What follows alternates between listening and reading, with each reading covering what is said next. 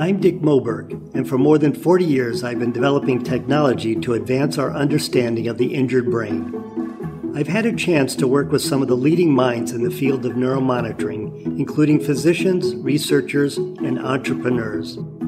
I want to share their stories with you in the form of a weekly podcast so you can stay current on the latest developments in the field and the innovative people behind them. This is my neural network. Hi, I'm Dick Moberg, and my guest for this podcast is Dr. Ian Piper. So, welcome. Ian. Well, thanks, Dick. Pleasure, pleasure to be here and to talk to you. Yeah. And why don't you tell people? I know you're recently retired, and we just talked about how you probably never will retire. But uh, tell us a little bit about your uh, academic history. Sure. Well, I I'm, uh, studied physiology at uh, Edinburgh University, uh, and then uh, I've ha- always had been a hobbyist in electronics. And I ended up going back to Toronto. I worked in a research lab in spinal cord injury research lab there for a few years. And while I was there, I decided to brush up on my electronics. And so I got a sort of a, a qualification in instrumentation electronics. And it turned out to be really quite a good um, step because it gave me the combination of the, of the sort of engineering with a bit of the physiology. And most of my working life, I've ended up um, working in the field of intracranial pressure measurement, and, and uh, it's kind of a field which just captures captured me. It made me, you know, it's kind of a, it's got technical challenges, and and uh, the physiology is interesting.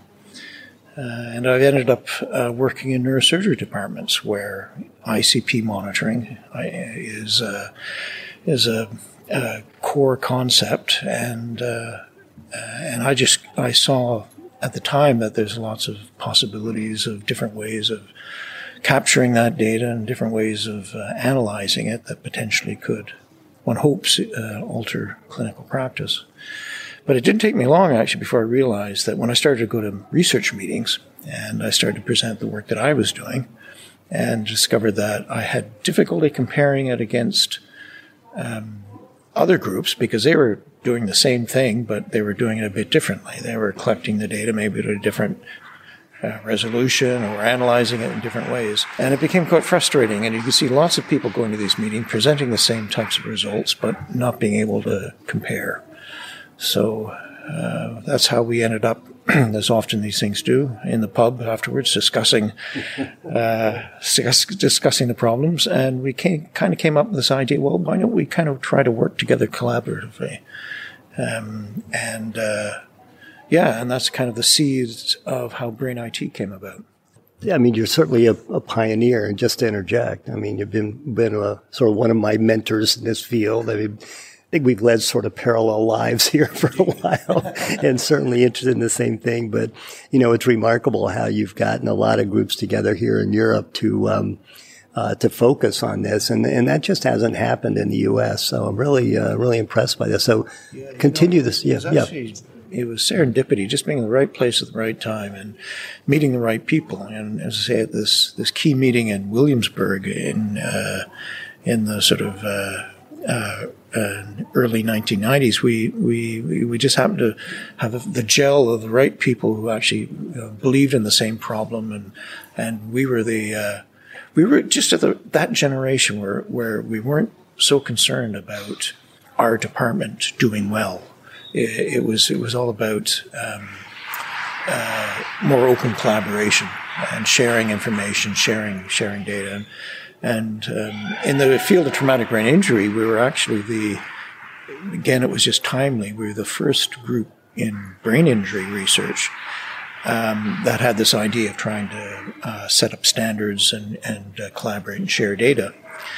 Uh, and uh, and it was just happened to be there was a call from the European uh, Union for grant opportunities in this type of networking activity, and so we were we were fortunate to get our first bit of seed funding, and that got uh, sort of cemented the group together.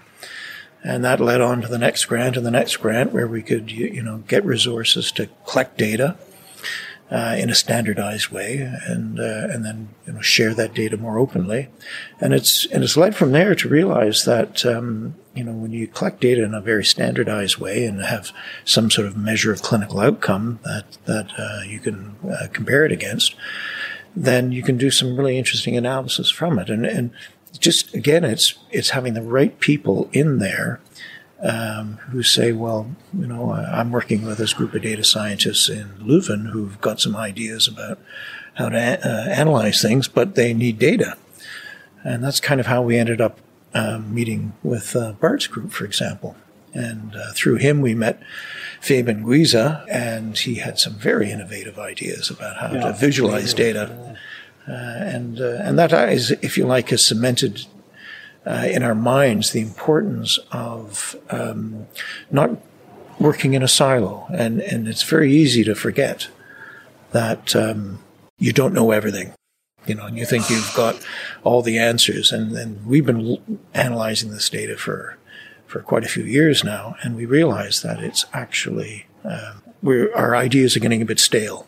Uh, you know, we've kind of come to the, um, the natural limit of our own um, experience. And and uh, one way to try to get fresh ideas in is to share this data with uh, with outside groups. And, uh, and, that's why last year we did our first datathon.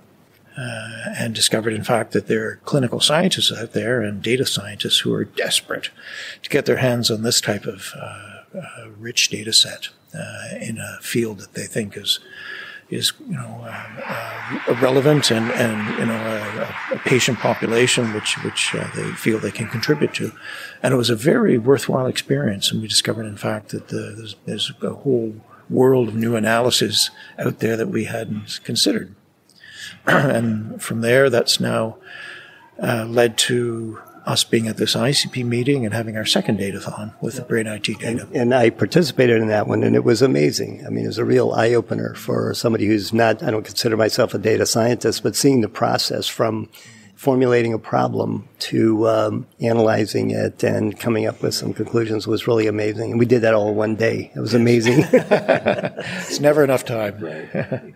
yeah, no, I'm um, I'm quite pleased with how it goes. And the, and the second day datathon was quite interesting because it was a, a more of a mix of clinicians uh, and and we could see what the benefit was to them of actually uh, being exposed to the process of, uh, of, how to analyze this data, and it's made us think that maybe maybe we need to develop this into more of a of a formalized type of course uh, that we can expose to clinicians who might may eventually want to get into the field of machine learning.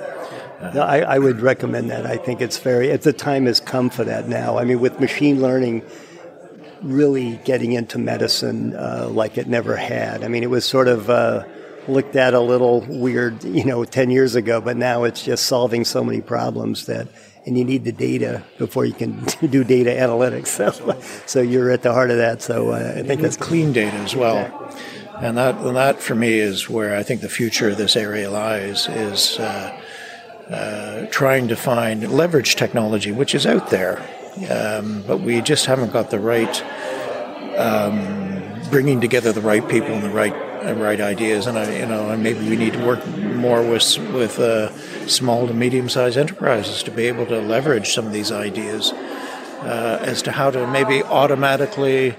Uh, collect this information and, and maybe have the right sensor technology so we can actually measure um, you know patient movement automatically or and the real challenge, and we've been trying to crack this problem for decades, is how to accurately annotate treatments. And how do we do that? Maybe there ought to be a technical solution out there. Yeah, that's. I mean, that's that's something we all struggle with is the annotation. It's getting sort of that human in the loop uh, to do that. Uh, that's good.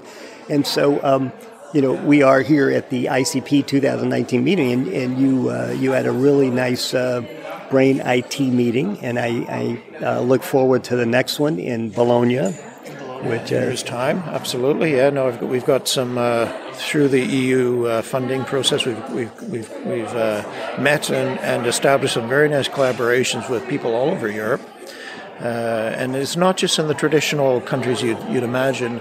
More and more Eastern European countries are being uh, uh, um, collaborating now, and uh, and it's actually refreshing to go out to those places and realize that you know in many ways they they you know they're they're quite advanced in their technology as well, but they have uh, fresh ideas and different ways of doing things that the, some of the more Western countries don't don't normally. Uh, uh, they get stuck in their ways how to do things. So it's interesting to see different different ways of approaching the same problem and a reception has just started here, but we uh, it's part of the meeting. Um, so tell me about uh, you know I, I, heard a very interesting talk on uh, on the the the, the the project with pediatric TBI. So maybe you can talk a little bit about that. Sure. Now that that's really uh, again um, being in the right place at the right time. I, I worked with a, a young intensivist uh, called Milly Lo, and um, uh, we did a little pilot work together on the Brain IT project.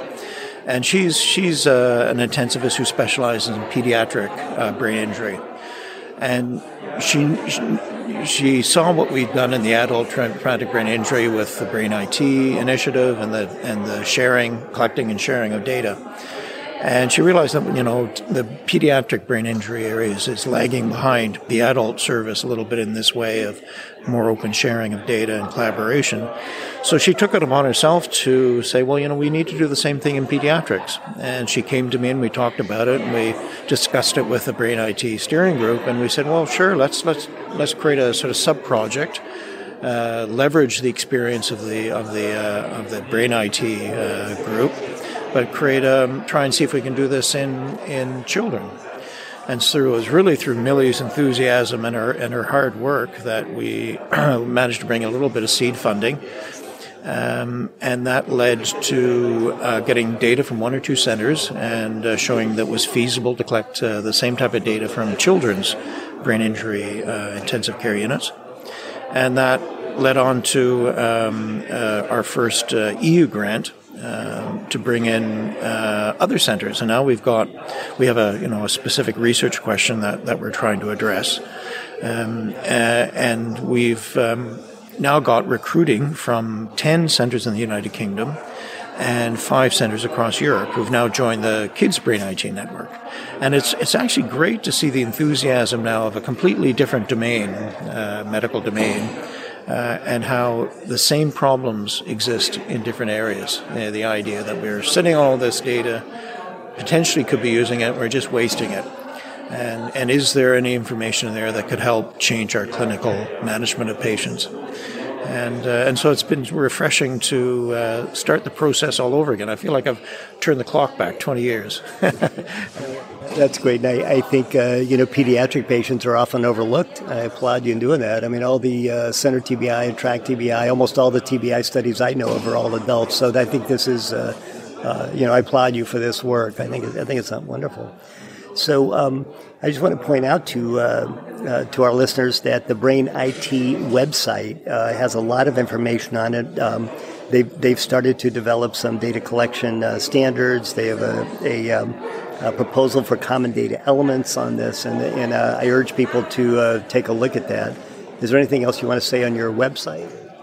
No, I mean, just have, please have a look at it. It's got a little bit of a history section of it. You can tell about, um, you see some pictures, some rather old photographs of us when we were young, um, uh, but the people who initially brought it all together, and and uh, but importantly, description of the different projects that we've been working on over the over the years, and our current project with Kids Brain IT, and and where we're going uh, where we're going with that.